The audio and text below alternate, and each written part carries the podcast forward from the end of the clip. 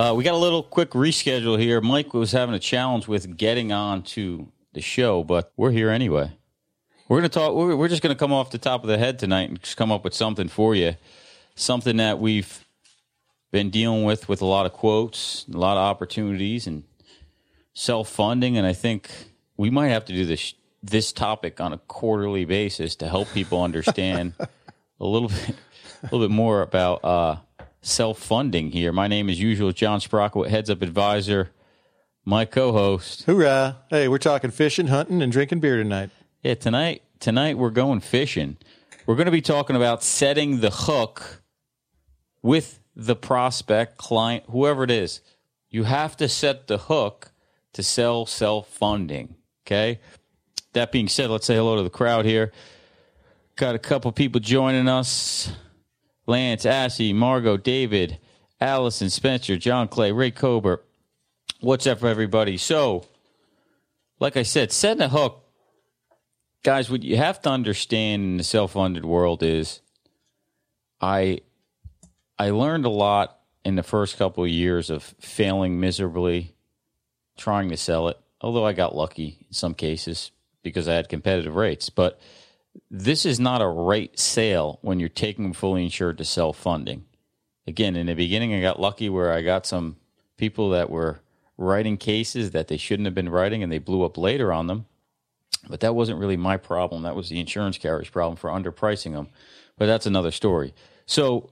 The reality is, is what you have to understand is, is you can't go into a prospect, you can't go into a client talking about you're just going to save money, you're going to pay less. Because they're, what they're going to translate that to is I'm going to pay less the first year. I'm going to pay less out the gate. The numbers you're going to show me are cheaper because what are they used to seeing, Craig? They're used to seeing... immature first-year rates. Well, they're used to seeing a spreadsheet with... numbers on it, and let's point to who is the cheapest on the spreadsheet. So, you know, we talk about, and, and we're going to talk about it at High Stakes Advising. We've got a producer that did a million dollars of production in one year, selling, self-funding, selling the longer play, the longer story, not selling on rates. Zach's going to be covering that as well, kind of a, more of a template, uh, I would say, presentation that we can just give to you and walk you through some of the things to make it very easy for you to transition them to self-funding the story. Uh, the products we have we'll talk about later. But what's most important is the first meeting. What are you discussing with them when it comes to self-funding? One thing I could tell you is less is more. I was in the beginning, I tried to tell them everything. It was like, I got to tell them everything. I tell them everything I know. And which, what would usually happen is I blow the sale. Because, fire hose. Fire hose. Fire hose. Exactly. I would tell them more than I need to know. I was excited. And as I kept going and going, I realized, well, they don't need to know that. And I keep getting questions around that. And that probably is killing the sale when in reality, they don't really need to know that. They don't know everything about fully insured and how fully insured works, right? Do they know how fully insured works? They don't know a damn thing about any of it, right? So our analogy to set the hook, right? Set the hook, guys. John Clay, we go out fly fishing out there in the bluegrass state of Kentucky. We might be sipping on a little Fireball whiskey or something, but we don't go fly fishing and take a bunch of worms, salmon eggs, night crawlers, lures. We we don't take the wrong tools with us to go fly fishing. We need flies to go fly fishing. So what John's telling you is too many of you guys are out there and you're fishing with the wrong bait. You know, you got to get through the learning curve. Look, we're getting R F Ps, right? We're getting R F Ps with six thousand dollars P E P Y, and y'all are out there trying to quote self-insurance. That's it, it's crazy. Yeah, what he means by uh, fishing with the wrong bait too is is you're fishing with rates. I had some discussions recently, and people are asking. I'm trying to assist them with a call, help sell the strategy, and they're saying, "Well, let's get competitive rates first," and that's not the way to sell self-funding.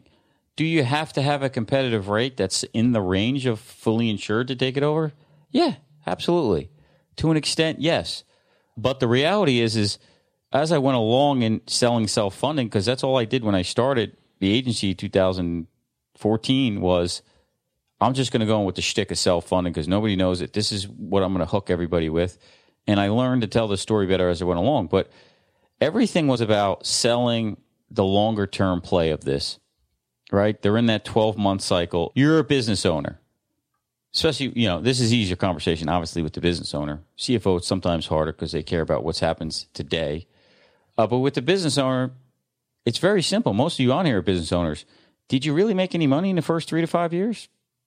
Probably not. You didn't really expect it because you kept putting money in to grow the company. So you ask them is, are you going to be in business in five years? How about ten years? Yeah, so why don't we look at a strategy that would work better over a ten-year period, which you plan on being in business for? Would that make sense, Mister Employer? Yes, great. That makes sense to me. Uh, let me talk to you about a different strategy that you may not have seen or don't understand really how it works. And then you can go into your shtick, whatever you're comfortable with, discussing and bring it up. But going through the self-funding story, the long-term play, talking to them the way they need to be talked to, right? A business owner wants to talk about long-term because they're a business owner. They understand the game is to play longer term. I'm chasing the longer money, not the short money.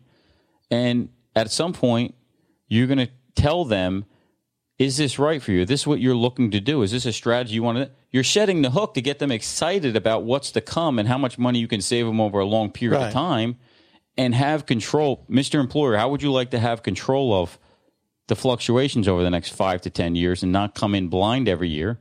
You're painting a good picture, John. Look, this is the way I call it. Hey, what's the name of that movie where they're all in the hot tub and they like go back in time? Hot tub. Time machine. Hot, hot tub, tub time machine. All right, here's the hot tub time machine from John and Craig. nineteen eighty-eight, John. nineteen eighty-eight. Yeah. Were you even born then? I was. Barely. Barely. John was in diapers. John was uh, drinking some milk. So nineteen eighty-eight, I used to talk to employers. That's the first, uh, something like that, eighty-seven, eighty-eight. I sold my first self-insured plan. And we talked about what was the total, this, you know, I was a my head was very pointed back then. And I talked about the total cost of ownership. And I'm like, how do you want to finance the healthcare expense? Now, nineteen eighty-eight, let me take you back in time for those kids out there who don't know what it looked like. P P Os were new. nineteen eighty-eight, you could buy a one hundred percent P P O plan because the whole world had been eighty twenty forever, fixed indemnity. And then they came up with the usual, customary, and reasonable. And then they came out with these P P Os with one hundred percent, but you couldn't go to everybody, right? They were new, so they didn't have these gigantic networks. Drug cards, P C S, brand new. Drug cards, shit. You just have a, it was a one dollar copay back then. three dollar copay was huge, but most of them were zero. And of course, pharmacy was one percent of spend. And so the conversation we'd have, I'd paint a picture of just what you were saying, right? Are you going to be in business? Are you going to be growing? Wouldn't you like to fund your healthcare expense based on the way you looked sixty to ninety days ago? And we talked about what's the total cost of ownership, doing it this way versus that way. Sold my first case, selling the story of what's it going to look like for you?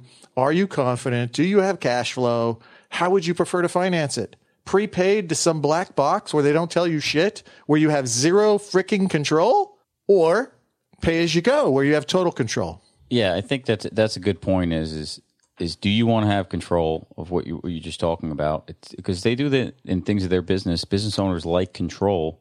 They like to be able to save money on different items of their business, and it allows them to do that from a self-funded standpoint. But what we're trying to get across to you is, is you don't need to tell them everything. You need to sell the strategy in the first meeting. What the setting the hook means is they're already sold on the strategy. So the rates are not the determining factor. I want to repeat that. The rates are not what sells the program in self-funding. They're not the determining factor. So when you have the strategy sold to them, they're hot for the strategy. They already want to go there. You just got to make the numbers work, you know, plus or minus ten percent here. You can't just imagine you're going to get a rate that's the same as fully insured. Do you understand what a corridor is? So if you don't understand what a corridor is, basically what that means is if they expect a million dollars in claims, we have to build in a pad of twenty-five percent. So it's one point two five million dollars in claims plus fixed cost. If you match up a fully insured as underwritten to a self-funded, it's going to be typically ten percent more on a maximum cost basis. Fully insured, the great Hobbs and Carroll taught me, they can go f- plus or minus four percent. That's their margin they need to make. Self-funded, there's a bigger margin that needs to be made. It's more closer to fifteen percent. So as an employer, what you're doing is you're taking a risk of twenty-five percent more on claims to do what? To save maybe twenty-five percent off expected. That's the whole goal. You need to explain that to them, that it's not going to stack up exactly like fully insured. Right. So you can stick your head in the sand, prepay the carrier, and whatever shit happens, happens, right? And then they're going to tell you that they need a, a larger rate increase than they actually do, because that's what insurance companies do. And you're going to live with it. And every single employee in your company is going to pay more. And they're never going to moonwalk that back. Everybody will pay more forever. And the second year from now, that trend will be set based on the higher rate that the insurance company said they forecasted was needed, plus twenty percent vig, just to be safe, because they're the insurance company. They're playing with your reserves. You know, or you explain to them what John just said. If they're setting the rates at one hundred twenty-five percent of what they expect, then it's really imperative that you take advantage of your funding strategy that allows you to control cost. It gives you the ability to have certainty on what things are going to cost. You all know the laundry list, the ingredients that go into the five-star meal. We don't need to discuss that tonight. But if you can work some magic with the buyer on how they can impact the number, size, and frequency of claims with all that cool stuff that you guys do, then you can make sure that the claims are below expected. And if that's the case, then the worst case scenario of the A G, which is above the fully insured, should never materialize. If you're wrong, you've pre-sold the client, the prospect, on the expectations that this is a multi-year strategy. And while you may lose in any one year, in general, you will win the majority of the time. That's more than fifty percent of the time. So do you want to have the ability to put yourself in a position to control your costs with certainty? The only mechanism to do that is by being partially self-insured. And so the fact that you might have an opportunity cost, which is what I used to call it, an opportunity cost of ten or fifteen percent more, worst case scenario, you eliminate all the possibility and probability and likelihood that those expenses can happen unexpectedly by putting in all the cool strategies that they're willing to install in the first year. I used to call it, you want incremental or transformational. I had three steps. I don't remember what it was, but it was incremental change, right? Okay, here's the list of things we could do incrementally. And then it, well, there was something in between, and then transformational, right? R B P, transformational, but understand there's going to be some noise, right? Paint the picture. We've all been there. John's told you stories before about not addressing the transformational potential consequences and how the operations level non-P and L manager, aka H R, is going to come back and bite you in the ass because of the noise. So if you do all of this stuff and paint the picture, you're going to give the buyer certainty that, number one, you're an authority, you know what the hell you're talking about, and number two, they're going to have confidence. That's all anybody buys from you is confidence and certainty. So you got to paint the picture. They'll understand if you explain to them why the first year is an aberration. It's a, it's a magic show. When I see these knuckleheads on LinkedIn posting, we're six months in and we're already thirty-two percent down, you know, it's like, please stop talking. I see Let people, the adults I talk. see people giving presentations four months, five months into the policy year talking about results and that we're on track to save X. How could you, how could you project anything four months in with a forty-five to sixty day claims lag? Do you understand how long it takes for a claim to come to the T P A on average? It takes forty-four days on average, point to point, to get the claim. Remember that. Yeah. Uh, I was just reading some of the notes from people. I like yeah. Spencer said lease versus buy. Lease what versus do you want to do? Yeah. Yeah. Buy, build, rent, lease, buy. Yeah. What, whatever language you want. Don't get lost on the bigger message, guys and gals. The bigger message is to paint the picture to the client with all the warts and all the moles. And so that when they buy, they understand that, hey, at the end of the year, we had this preemie baby on a calendar year plan, December tenth. There's nothing anybody could do about it. So they understand the bigger picture and they go, I get it, right? It was just a random shock loss.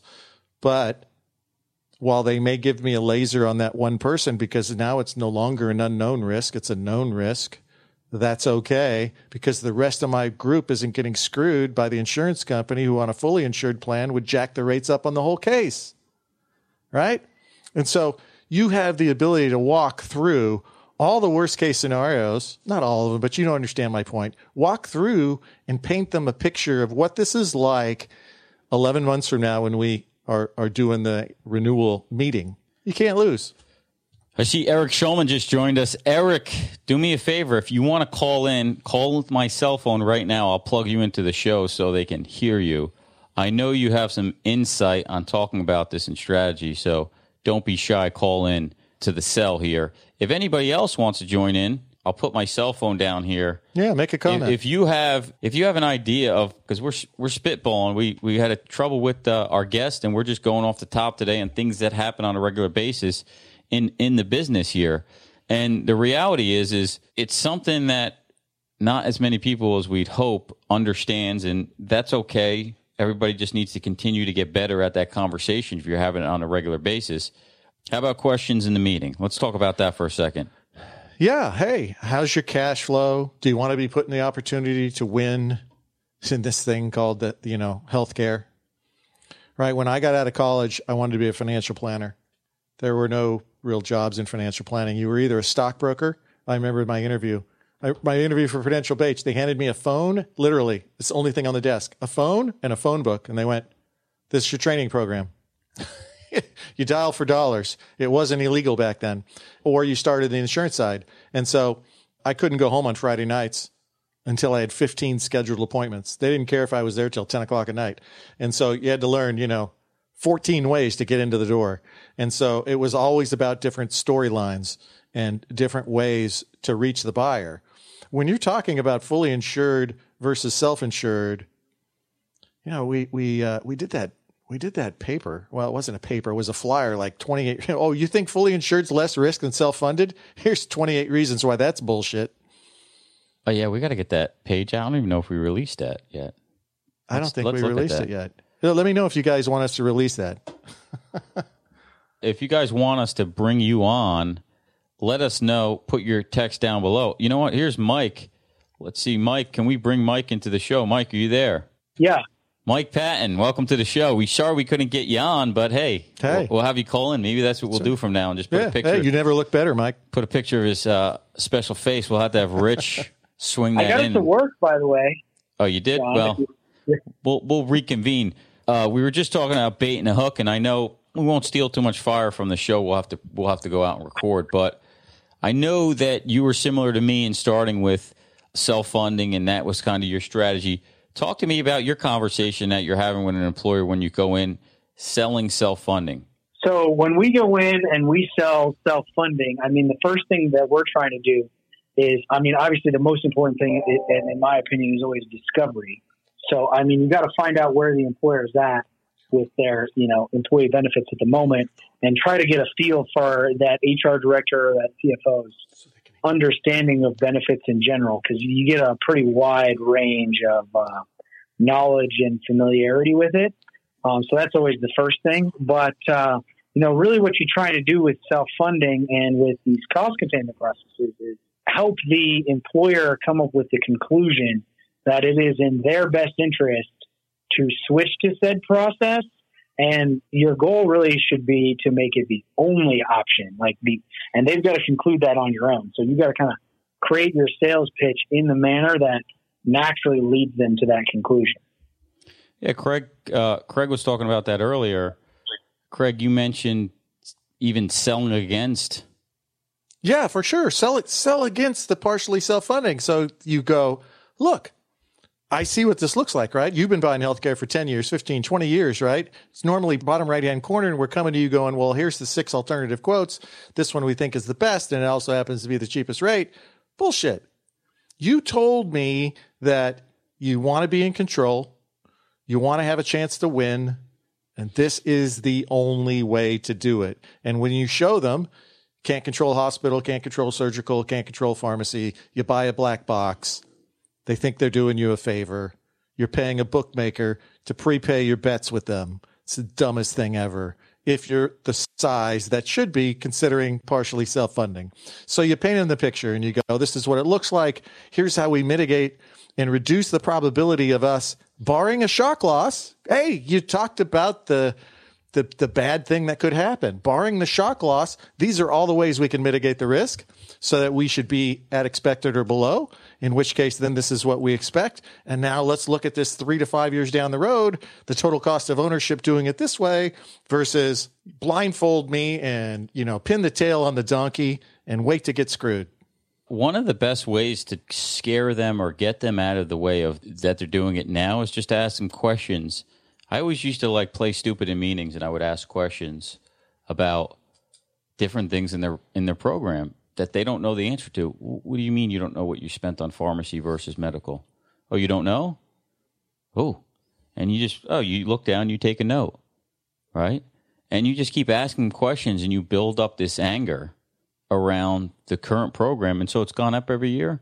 You know any reason why that is? Remember the questions we have in the script. What have you done to stop that? Are you comfortable continuing with that strategy? Yeah.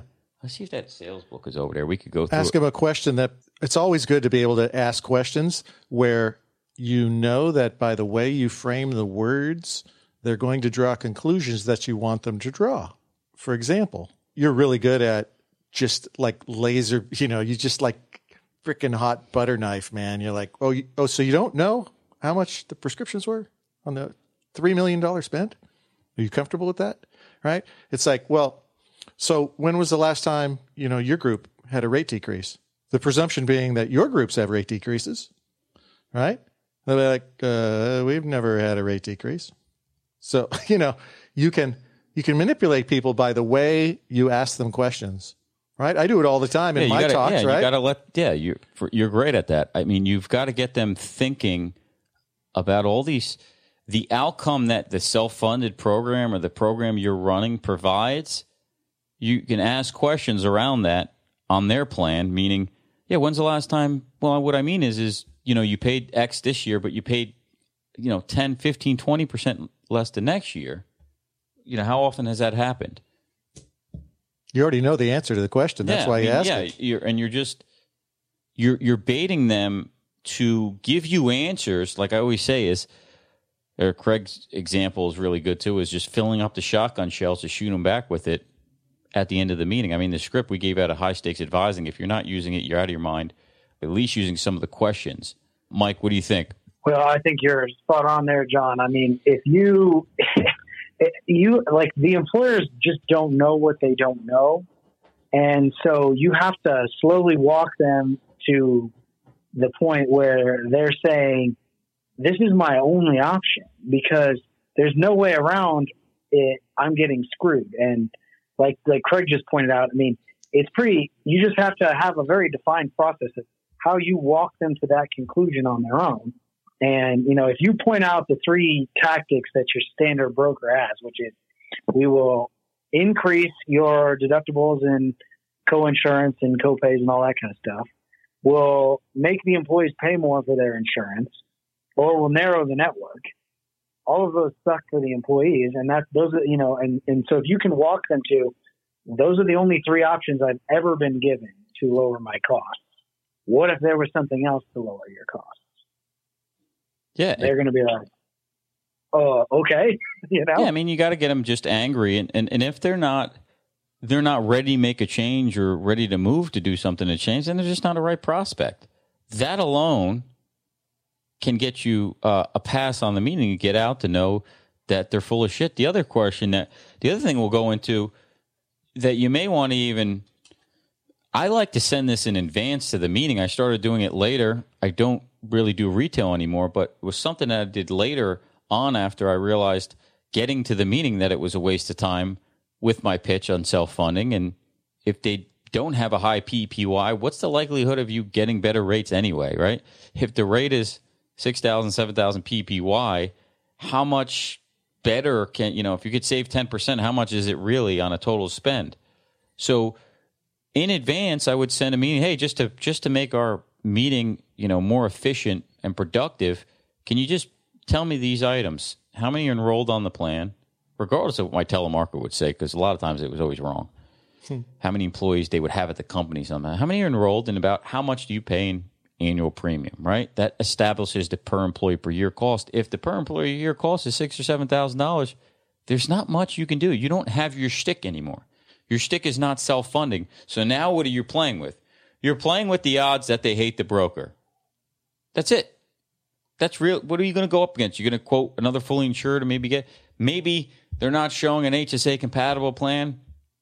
You know, you're lessening your chances to close the account. But if you can pre-qualify them with some of these questions in advance, it just shoots it out of the gate.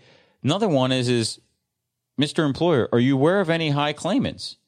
So when you're in the fifty to one fifty marketplace, all it takes is one claimant. Eh, over one hundred, you can get by with it a little bit. But in the fifty to one hundred space, or even twenty-five to one hundred space, all it takes is one guy to, to kind of disqualify you a lot of times. If your P E P Y is nine thousand and you have a high claimant, you're really just not going to be able to do much from a self-funded standpoint if it's an ongoing condition. It's just more of a challenge, and it can disqualify them. And you can take your track, because you may have a shtick and a track that you're going to go elsewhere. If you identify them early enough in the conversation, my shtick is not self-funding today, because the worst thing is, and I've seen it with Craig multiple times, but the employer gives him the wrong information, is, is Craig gets into his shtick, and then we find out later, oh, they have a spousal carve-out, but they never they never told you. Yeah, yeah. I mean, stuff happens. These people, you know, they operate in their own little world. They don't always know what jargon is. They don't recognize the terminology. They think of it in terms of something else. It's all right. It's all part of the learning curve. You know, I take every opportunity I can to to position myself in ways that are manipulative to them. You know, it, it's what you have to do. You they have to have confidence and certainty that you are an authority in what the hell you're talking about, because, you know, they already have someone they pay to, quote unquote, manage healthcare. And that person very likely hugs their consultant, advisor, broker, whatever. And so for you to interrupt that pattern, you need to have a real, important, and valuable proposition for them. I'll give you a quick story. I was talking to school district in P A uh, last week. Yeah, end of last week, like Thursday, talking to him, introduced by a broker. Yeah, we just started open enrollment yesterday. I'm thinking to myself, why the hell am I talking to her? She was the business manager, smart lady, mad love to her. We get done with the phone call. She goes, can we talk tomorrow? Because I understand what it is you do, and I want to get this thing installed July first. I know I already started open enrollment yesterday, but I'm going to be on the phone tomorrow with my boss. What time are you available? We talked the next day, Friday, talked to her and the boss. She says, I'm going to the board on the eighteenth of May. I'm going to sell this thing. I don't see any reason why we can't get this installed.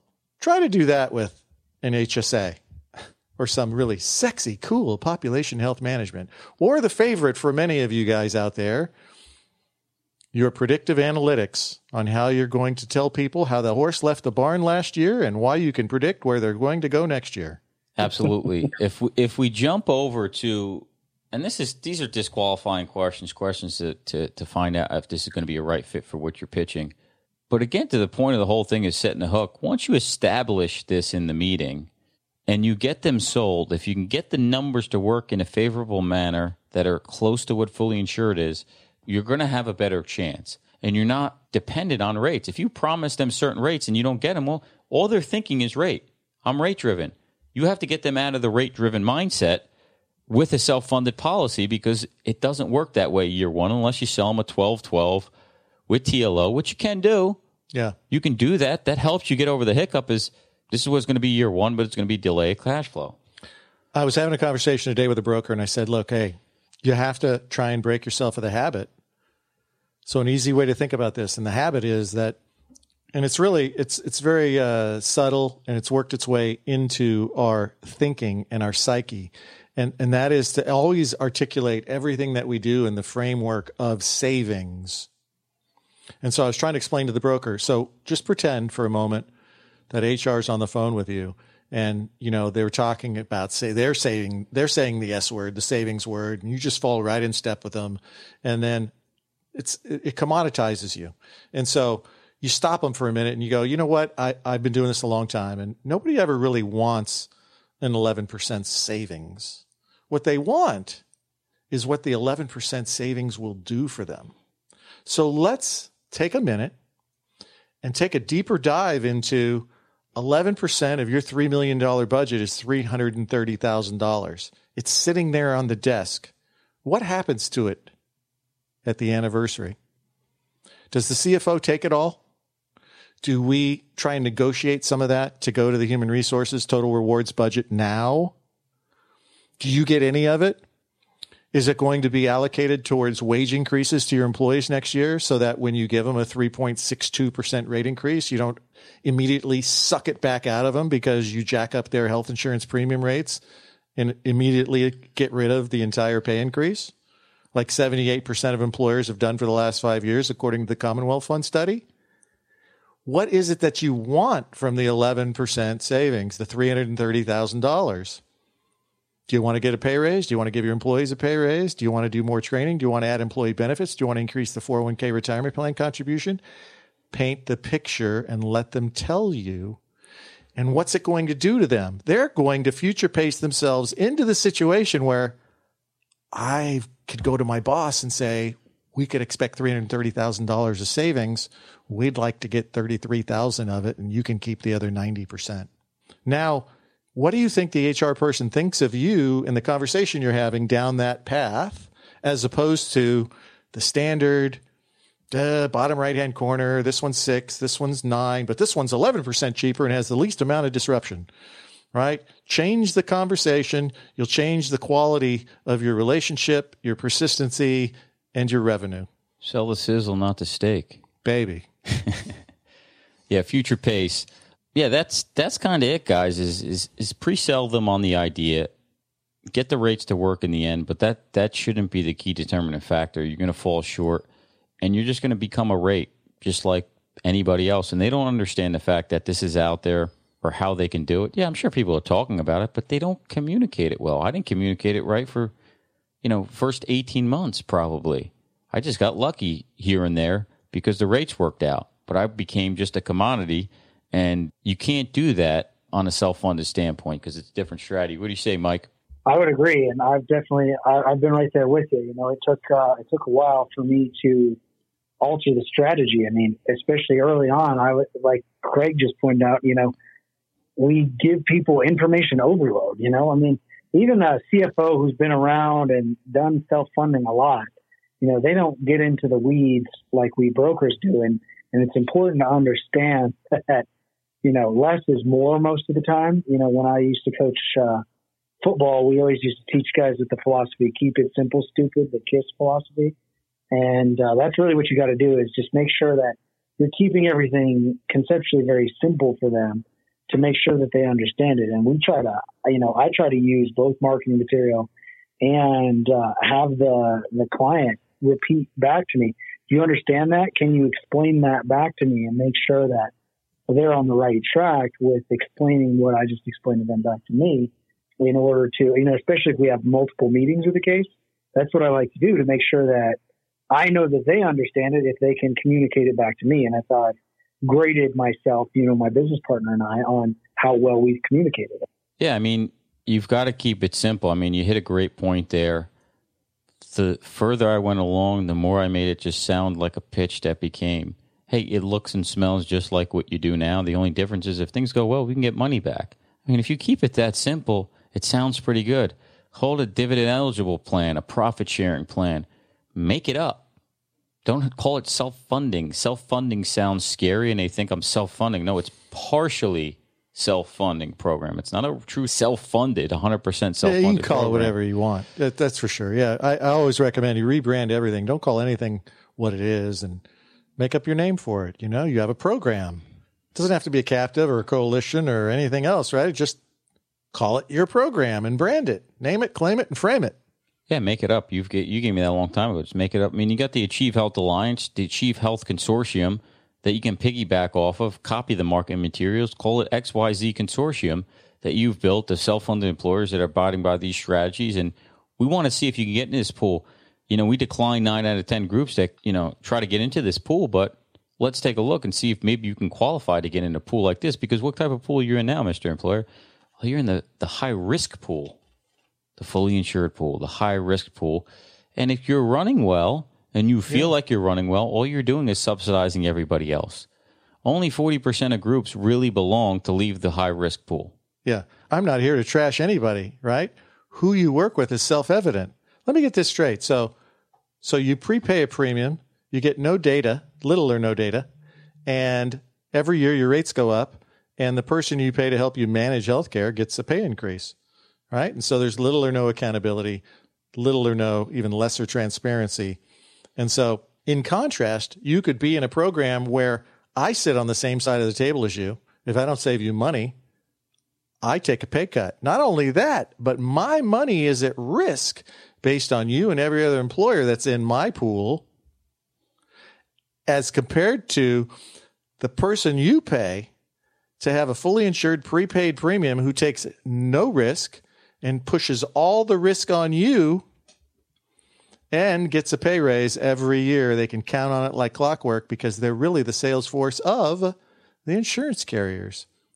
In contrast, all of my compensation is at risk. You decide which one makes sense to you. Having the consortium profit sharing, you can tell the story that you're incentivized to manage claims properly.